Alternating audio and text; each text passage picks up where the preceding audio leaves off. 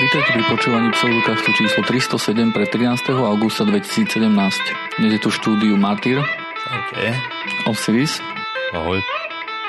Pseudokaz je podcast o skepticizme, nájdete na stránke www.pseudokaz.sk, iTunes, všetkých možných aj nemožných podcastových agregátoch a keď nás chcete podporiť, tak nás lajknite na Facebooku, followte na Twitteri alebo urobte čo treba urobiť na Google+. Dneska nám Martyr porozpráva o tom, právo skúsiť. Áno. OK. Nevieš, čo to je? A neviem, čo to je. A nevyzerá okay. to pre mňa ani ako veta nejaká.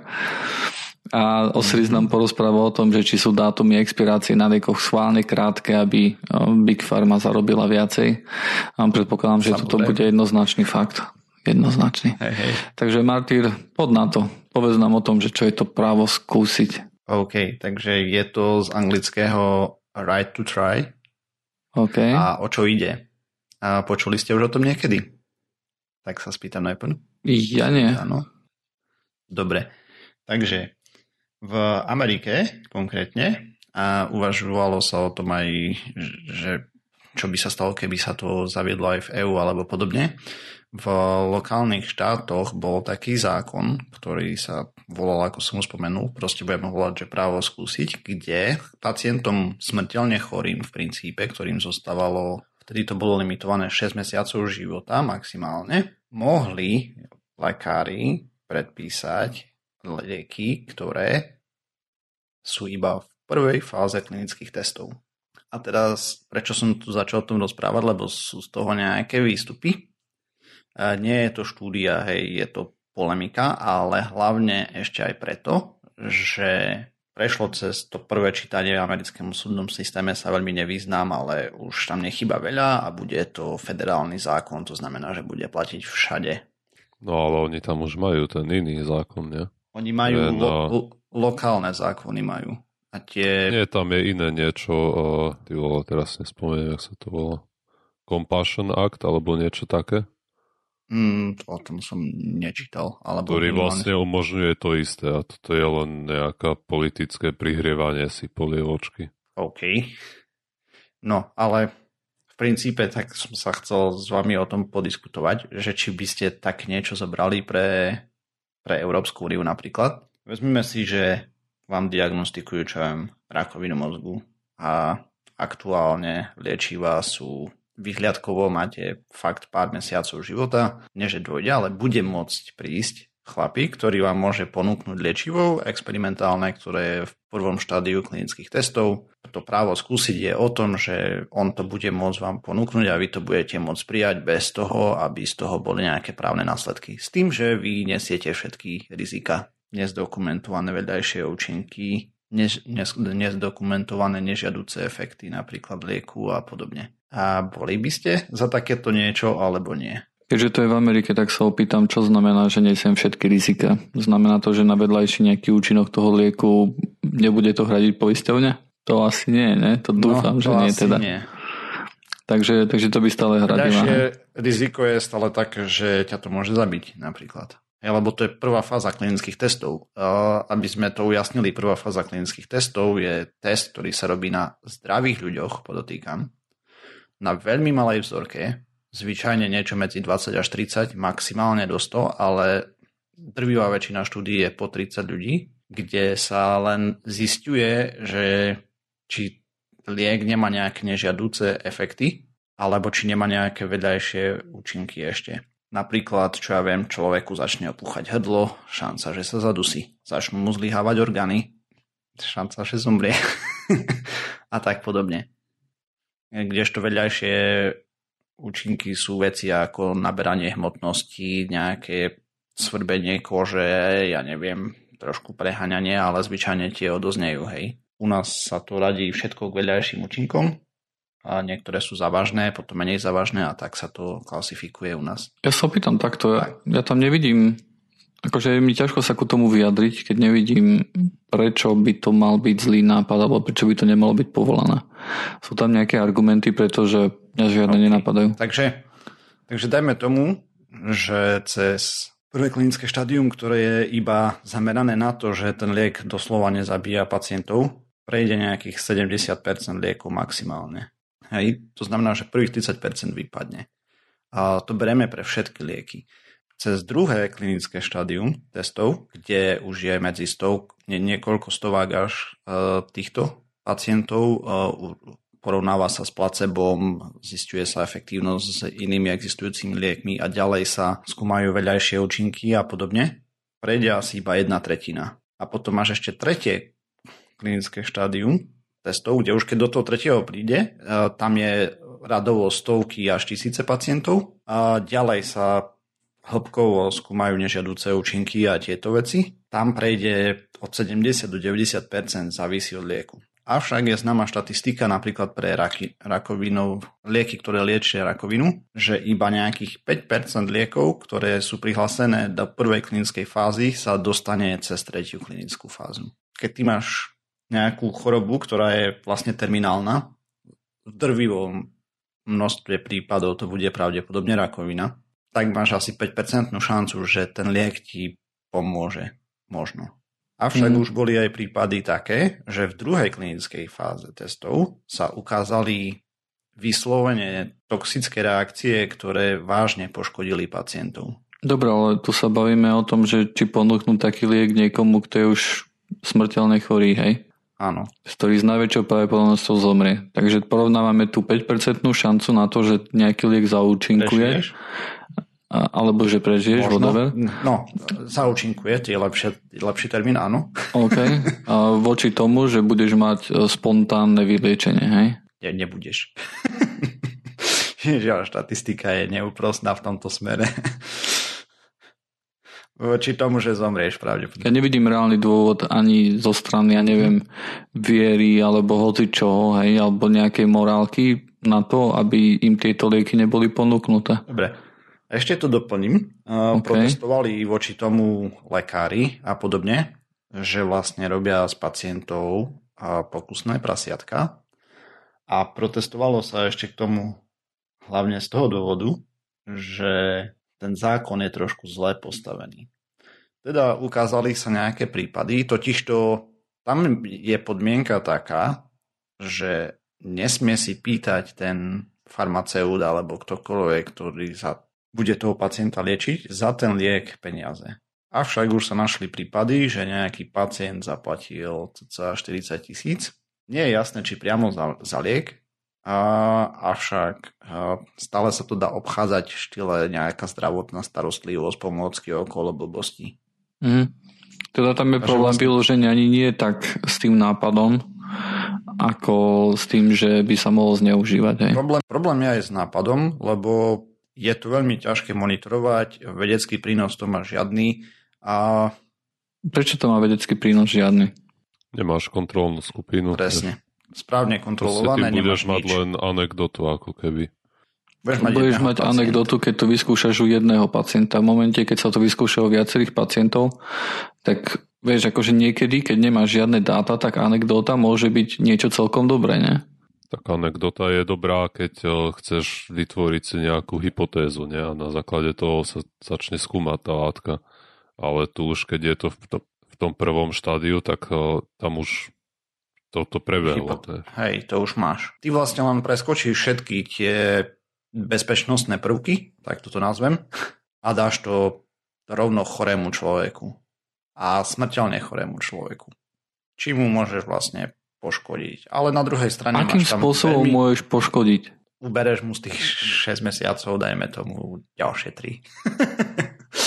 OK, OK. Uh, toto, toto by malo byť akože, ja neviem, aký, aký schopní sú pacienti v takomto stave nejak uh, racionálne sa rozhodovať na základe nejakých, predpokladám, že mizivá ako u zdravého človeka, predpokladám, že tu nich nevyskočí hore odrazu.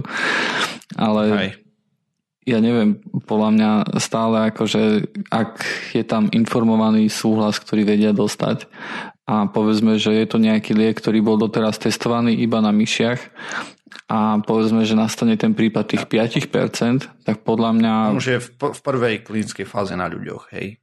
To je... OK, ale ako on môže dať informovaný súhlas o niečom, čo, čo... On, o to, čom nevieme, aké má negatívne účinky. Hej, ty vôbec nevieš nič. Tam proste v tej prvej fáze sa robí také, že dávková eskalácia, alebo ako by som to preložil, proste, kde sa určuje, kde je vlastne maximálna tolerovaná dávka, hej, kde už nastáva predávkovanie a všetky tieto veci. To sa robí na zdravých ľuďoch, ktorí dostanú slušne zaplatené za tieto veci. A boli prípady, a nie jeden, keď z tej prvej fázy ľudia, ktorí sa tam prihlásili a nechali si zaplatiť za to, nedopadli úplne najlepšie. Oni sú neskutočné riziko, tí, čo sa tam prihlásia. Boli prípady doslova, že po, pomreli títo, hej, prežili len tí, čo mali placebo. A to myslím, že bolo dokonca až pri druhej fáze. Doko. Informovaný súhlas podľa mňa človek môže dať, keď mu to niekto vysvetlí ako ty, hej? Vysvetlí mu tie percenta, vysvetlí mu štatistiky, hej. vysvetlí mu tie, že veľa vecí je jednoducho aj neznámych, hej? Ak napriek tomu ten pacient povie, že OK, idem do toho, hej, možno, že si skrátim život, je tam veľmi malá mizivá šanca jednoducho toho, že to vylieči, ale podľa všetkého je to moja jediná šanca, tak nevidím, čo by pre neho mohlo byť tam ako nejaké mínus, a mínus pri tej možnosti rozhodnúť sa. A takisto to, že to nemá že prakticky to nemá žiadny prínos pre, pre vedu. Je na jednej strane pravda, lebo budeš mať jeden bod dátový, hej?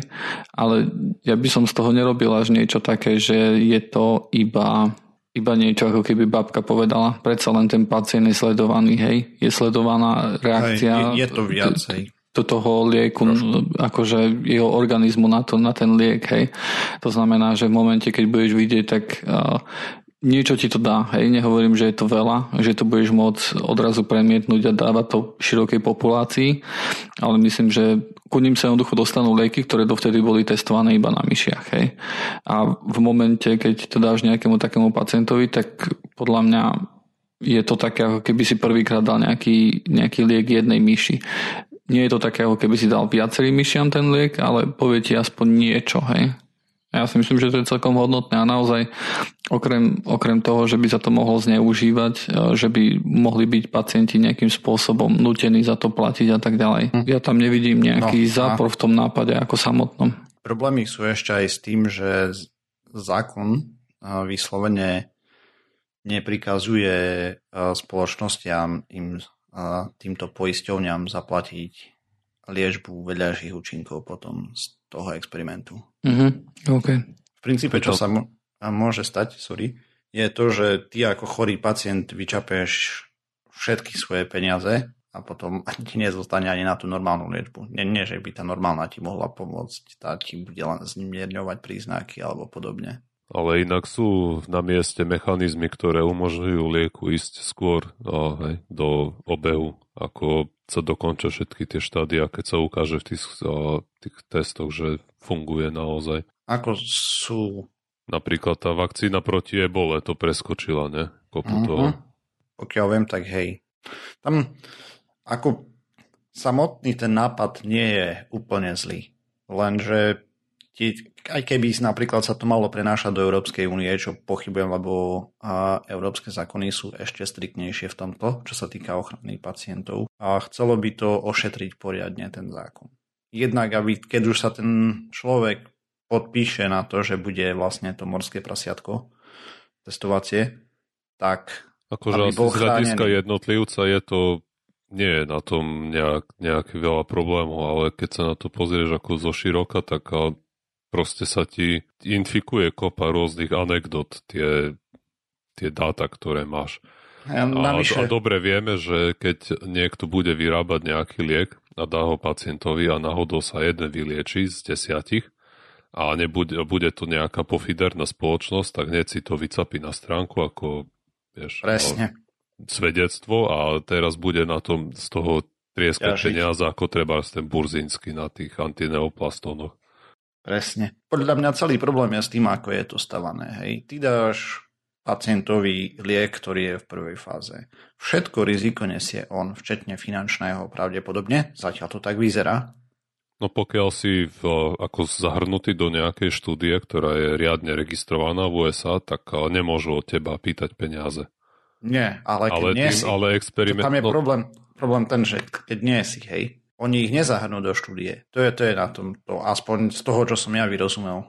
Proste príde za tebou. No to je potom veľký problém, lebo tá, tá komisia, ktorá posudzuje, či je to etické alebo nie, tak a nie je zahrnutá v tom prípade, nie? V princípe, čo sa deje, je, že obchádzajú FDA Amerike. A samozrejme to celé operuje s tým predpokladom, že experimentálny liek je lepší ako to, čo sa dáva teraz. Hej. hej.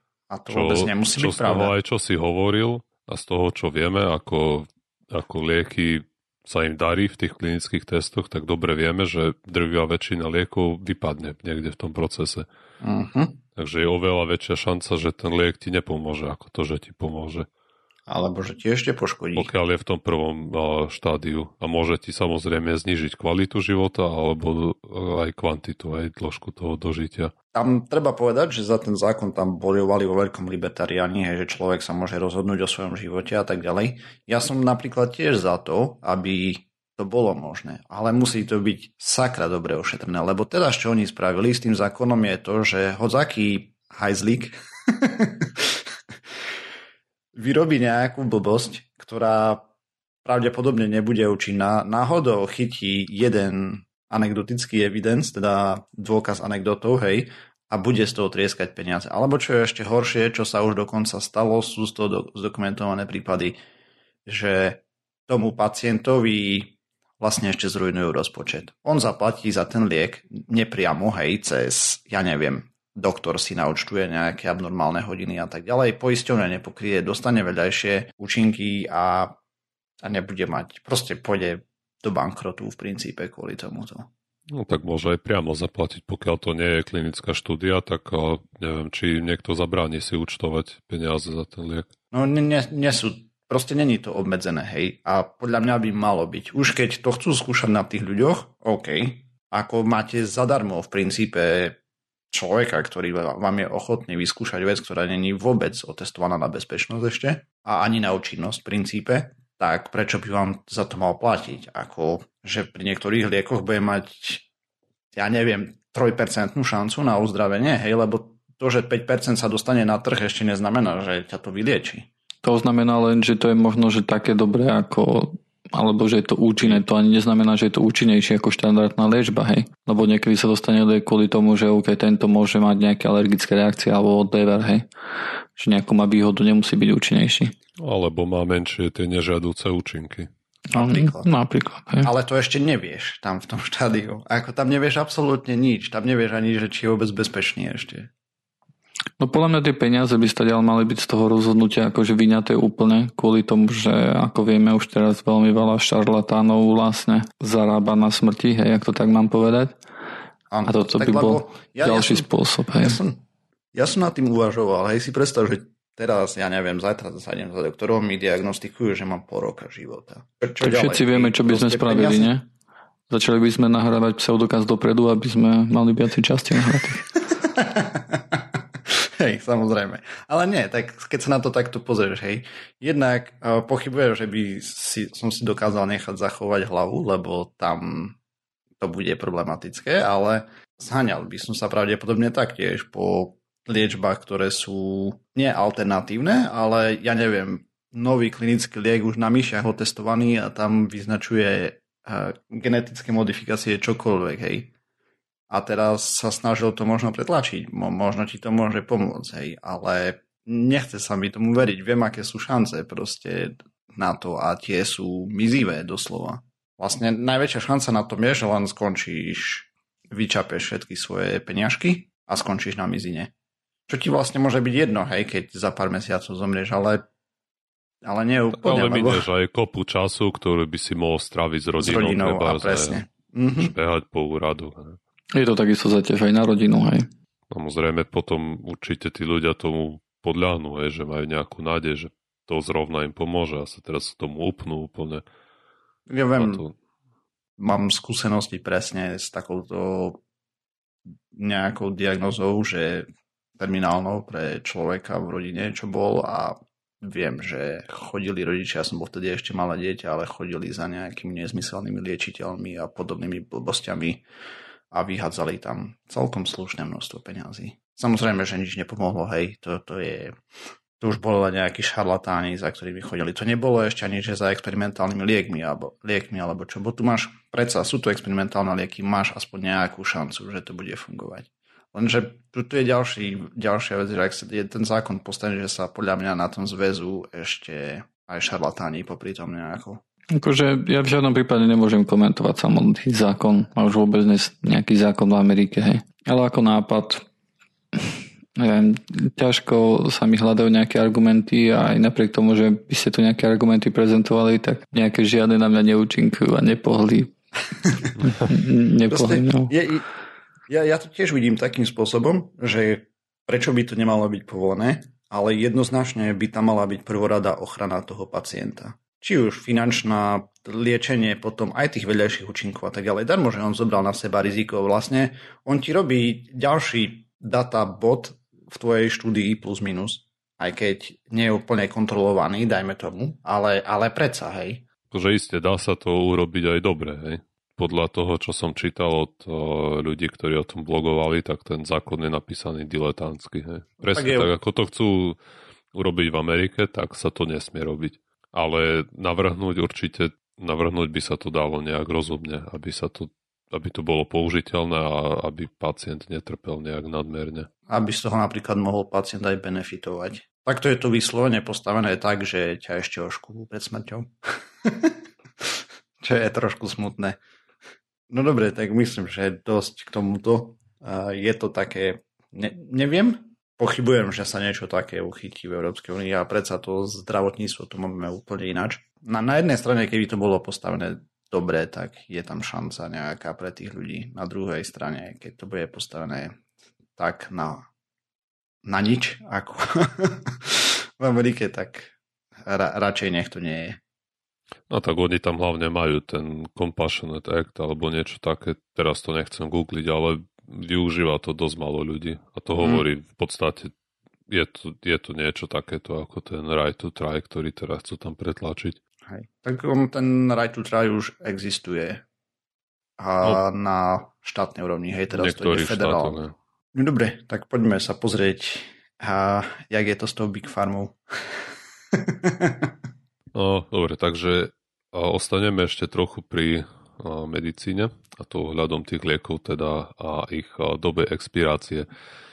Otázka znie samozrejme, či tá doba expirácie je tam nejak správne nastavená, lebo pravda, že nevieme odhadnúť, kedy sa liek pokazí, tak ako treba, keď máš mlieko dlho v chladničke, tak a, OK, no, niekomu chutí aj skysnuté, ale, ale keď sa pozrieme na tabletku, tak to veľmi nevieme a, a myslím, že väčšina z nás skôr inklinuje tomu, že keď nájdeme liek, ktorý je po datume spotreby, tak ho a, dáme normálne bezdomovcom, hej, akože nebudeme ho už jesť my a, to máš odniesť otázka... do lekárne, neho dávať bezdomovcom.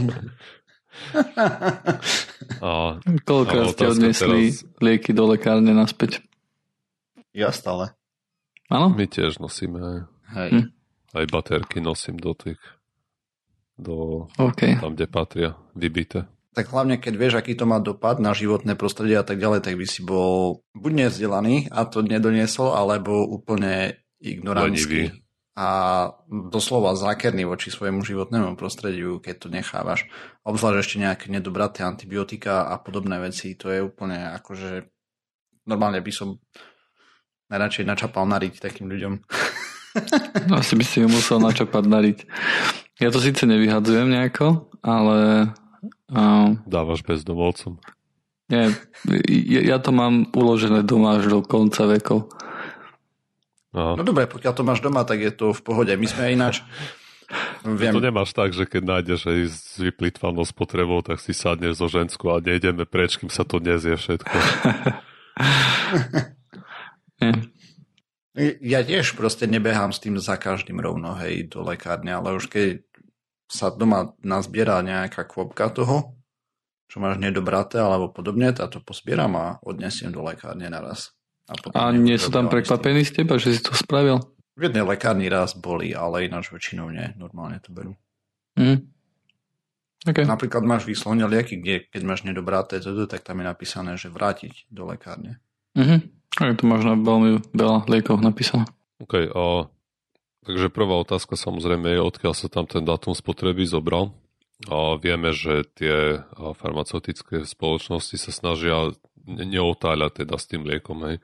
Čiže nie je možné, aby oni vyrobili liek a teraz treba 10 rokov ho nechajú sedieť na poličke a sledovať, hej, čo sa s ním deje a správne podľa toho a tam napísať ten dátum spotreby. A normálne sa to robí tak, že tie lieky sa vystavujú nejakým zaťažovým testom, treba sa, sa tam sa vystavia nejaké vysokej teplote a intenzívnemu svetlu, a vlhkosti alebo proste otvoria sa na vzduchu nejakom, v ktorom sú nejaké, nejaké plyny.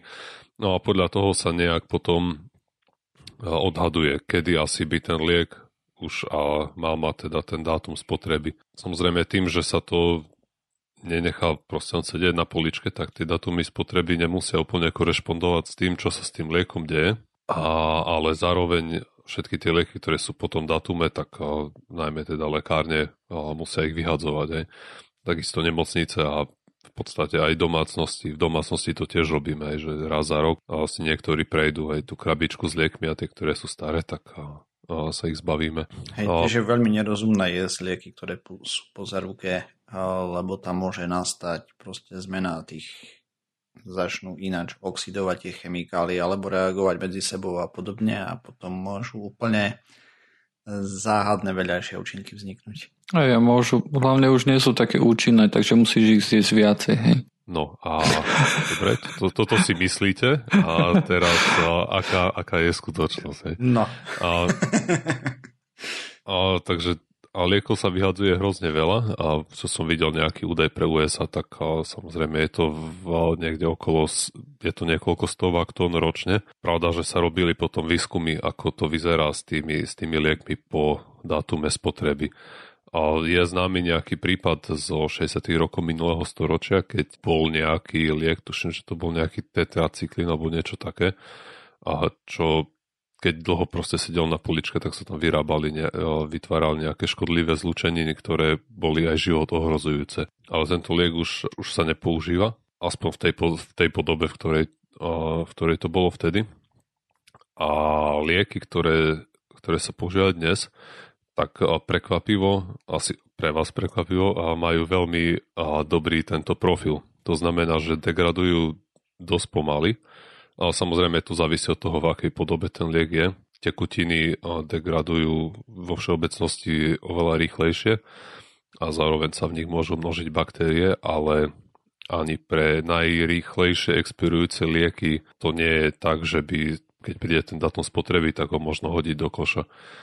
A napríklad a jeden z najrychlejšie expirujúcich liekov je epinefrin, čo je injekcia, ktorú si picháš, keď máš nejaký záchvat. A tam sa tie datumy spotreby z pravidla uvádzajú podľa všetkého niekde pod 2 roky. Ale aj expirovaný epinefrin po potreba z 5 rokoch si udržiava asi 80% tej účinnej látky, čiže on síce degraduje rýchlo, ale nie až tak rýchlo, a že v prípade potreby, ak človek má nejaký ten alergický záchvat a nájde expirovanú injekciu s epinefrinom, tak ju úplne kľudne môže použiť. Aj. Je to lepšie ako nepoužiť nič. Skúmali sa takisto lieky na tie a, nejaké škodlivé a, látky, ktoré by sa tam mohli vytvárať, ale ne, a v článku, ktorý som čítal, neuvádzajú že by vôbec našli nejaký taký liek, ktorý by bol vyslovene škodlivý po datume spotreby. Samozrejme je v, v, v každého záujme, no nie v každého, ale z hľadiska šetrenia by bolo v záujme, by bolo vhodné, aby sa prešetrilo tie datumy expirácie pre každý liek. A oni sú dokonca aj nejaké neviem, tie vaulty alebo také banky, aj kde kde lieky len proste sedia na poličke a príležitosne ich otvárajú a sledujú, ako, ako degradujú aj po roku. A v štúdia spomína, že sledovali 122 rôznych liekov, ktoré boli v pôvodných balíčkoch neotvorené a zistili, že 88% z nich je v podstate úplne rovnakých aj ako v dobe výroby, takisto aj rok potom, ako vypršala tá expirácia. Mm-hmm a priemer, kde, tá, kde to začalo kde tá stabilita začala klesať po tú hodnotu je približne 5 rokov po expirácii. Ale tu treba dodať, že sa to týka iba liekov, ktoré boli v neotvorenom pôvodnom balení a boli skladované v ideálnych podmienkach. Čiže keď um, začneš brať nejaké lieky, hej, otvoríš, uh, otvoríš tú, tú nádobku hej, s tabletkami, treba zamážu v aute na palubovej doske, kde, kde sú kde rôzne vykyvy teplot a všetko. Sa tak, ti roz, roztopí nádobka. tak uh, nie je možné garantovať teda, že, že ten liek bude stále stabilný. Ale napriek tomu to vyzerá tak, že aj liek po expirácii je dosť pravdepodobné možné užiť bez toho, aby mal nejaké negatívne účinky. A samozrejme pri niektorých liekoch a to je, to je viac menej jedno, hej, že treba sklesne tá účinnosť, tá účinnosť hej, keď, keď máš, ja neviem, ibalgin, ktoré si oberieš proti bolesti hlavy, tak tam nejaká tá degradácia v účinku nejak zvlášť nemusí trápiť. Ale otázka Samozrejme treba väčšiu pozornosť venovať v tom prípade, keď sú to nejaké lieky, kde tá účinná hranica je relatívne úzka, kde už treba aj tie, tie lieky na riedenie krvi, ale to hádam asi niekto nebude užívať 15-ročnú krabičku. A, a zvlášť, ako som hovoril, aj treba si dať pozor pri tých liekoch, ktoré sú tekuté, ale odpo- odporúčanie proste je také, že ak je situácia vážna, a máš nejaký nejaký liek po ruke, ktorú by mohol pomôcť, tak netreba hľadiť na ten dátum expirácie a proste ten liek podať. OK, takže vlastne v princípe sa ten výrobný proces stabilizoval tak, že pravdepodobnosti, že ti pri niečom začnú vznikať toxické látky, ako bolo v minulosti, sú už úplne mimo. No, našiel som iba ten jeden príklad lieku zo 60 rokov, kde bol takýto vyslovene tento problém. Mm. OK. Takže ani tie lieky expirované, to neznamená, že hneď sú pokazené. Ale ostatne to neplatí ani v prípade potravín. Hej. No a ešte obzvlášť, keď to máš v tom plastík, alebo jak to nazvať, vieš, tej tabulke, mm-hmm. z mhm. ktorej to vylupuješ, tak tam ani to neprichádza do kontaktu so vzduchom ani nič, takže... Ale stále to môže ovplyvniť teplota, hej? No hej. Napríklad teraz je príjemne teplúčko, v niektorých bytoch až 31, 32. Ale samozrejme tie, tie doby expirácie, tu už trochu naozaj tá Big Pharma bude fungovať, lebo im sa do toho nejak zvlášť nechce. A ako v záujme všetkých ostatných je, aby tá expirácia nejak skutočne reflektovala tú, ten liek, ako expiruje. No aj jednak Ale výrobcom liekov, oni majú, oni sú celkom spokojní, že to expiruje skôr, lebo tým pádom musia od nich nemocnice a lekárne kupovať tie lieky častejšie. Jedna vec a druhá, všetky tieto testy by im zvyšovali vlastne len ďalšie náklady. Takže oni veselo si tam čapnú menší dátum, nemusia to testovať, tým pádom na dlhodobo a tým pádom to stojí. Akože ten dátum je kvázi rozumný, lebo on sa odvadzuje, odvodzuje z tých zaťažových testov. Hej. Takže zase úplne to nie je tak, že dajú tam dátum spotreby 10 krát menšie, ako by bola tá skutočná expirácia. Hej. Ako v niektorých prípadoch to istotne aj takto je, ale vo väčšine prípadov je to relatívne rozumný dátum. Mm-hmm. Ale z toho, čo som sa dočítal, vyplýva, že v pohode by sa dali tie datumy aj možno plošne posunúť o jeden rok a, a nejak zvlášť závažný dopad by to nemalo na nikoho. Okay. Teda okrem, no, okrem tých ľudí, ktorí by tie lieky nemuseli tak často kupovať a tých firiem, ktoré by ich museli vyrábať trochu menej. Tak zaťaž na životné prostredie tým pádom by išla dole celkom dosť. A takže čo o, si z toho vezmeme, že nemusíme vyhadzovať lieky hneď? Ja viem, ale to je jedno, aj tak sa to musí nejako bezpečne zlikvidovať. To... Spaľujú sa. Tam máš oteplovanie planéty. Takže to, čo sme sa z tejto témy vlastne dozvedeli, je to, že áno, snažia sa na tom sa robiť.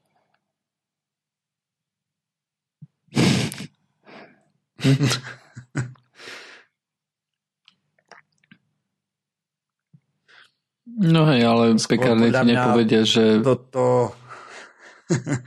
to hlavné z tej témy bolo to, že keď máš doma tabletku po zaruke po expirácii, tak je pravdepodobne bezpečné si ju dať a pri najhoršom nebude úplne tak účinná ako tá, ktorá je ešte v záruke. To podľa mňa vôbec nebol výsledok tejto témy. Nebol? No dobre. A nerobte to poslucháči, hej. My tu nie sme experti, keď máte doma nejaký liek aj na ňom napísané, že v tom, tento a tento deň predpokladám poprvé, že žiadny z našich poslucháčov nie je dosť veľký a, brač liekov na to, aby to pohlo nejak a, tým, ako veľmi a, poškodzujeme prostredie a tak ďalej. Ale nepripadá mi to ako ako, na, ako najlepšie odporúčanie, že hej, keď máte niečo po ruke, nejaké lieky, tak... To nie je odporúčanie je, že keď máš po ruke liek, môžeš ho použiť, ak je tam nejaké život ohrozujúce áno. nebezpečenstvo. Áno, áno. Hej, treba máš ten epinefrín po datume spotreby a človek má záchvat, anafylaktický šok, tak ho môžeš smelo použiť. Áno. A mal, mal by si ho použiť. Samozrejme. Ale keď sú to nejaké iné lieky, a zvlášť keď uh, to balenie bolo otvorené, tak uh, no, buď, buď ho proste vyhodíš, alebo keď, keď sa ti do toho nechce, tak sa môžeš poradiť s lekárnikom. Alebo s lekárom, hej, že aký tam je treba ten polčas nejaký degradácie. A, a ten tiež nebude vedieť. Ale pravdepodobne, pokiaľ neužívaš nejaké drahé lieky, alebo nemáš ich doma kilo, hej, že bola by to asi škoda, tak asi by som sa tým nezaťažoval. Hm. Um, takže toto je naozaj všetko na dnes pre pseudokaz číslo 307. Um, ďalšia časť, ako stále môžete očakávať v nedelu 20. augusta 2017. Nájdete nás na stránke www.pseudokaz.sk, Twitter, Facebook, Google+, YouTube. A YouTube odporúčam pozrieť, pretože vzhľadom na to, aké všelijaké veci tam nosí Osiris od klobuka až po tie celkom zaujímavé okuliare minule, tak si myslím, že minimálne očko je hodné na to hodiť hodiť. Hej, ja som sa chcel spýtať, rovno sa ho spýtam, túto to kupuješ pred každou časťou, alebo máš doma ja, takú zásobu si? somarín? Jasné, že mám zásobu. OK. Dobre, tak to, to odporúčam samozrejme poslucháčom, aby si pozreli. Dneska sme si porozprávali o tom, že Big Pharma chce zarobiť na tom, aby na liekoch mala schválne krátke expirácie, ale že tie expiračné dátumy sú nejakým spôsobom z niečoho vyňaté, nie sú len vycúcané z prsta nedajú tam jeden deň len kvôli tomu, aby na tom zarobili. A potom sme debatovali o tom, že či má pacient právo skúsiť no, nejaký liek, ktorý by ho mohol zabiť. A myslím, že sme tam dospeli ku tomu, že že zákony sú na hovno. Tak. Dobre chalani, tak to je už na dnes naozaj všetko. Čaute. Čau.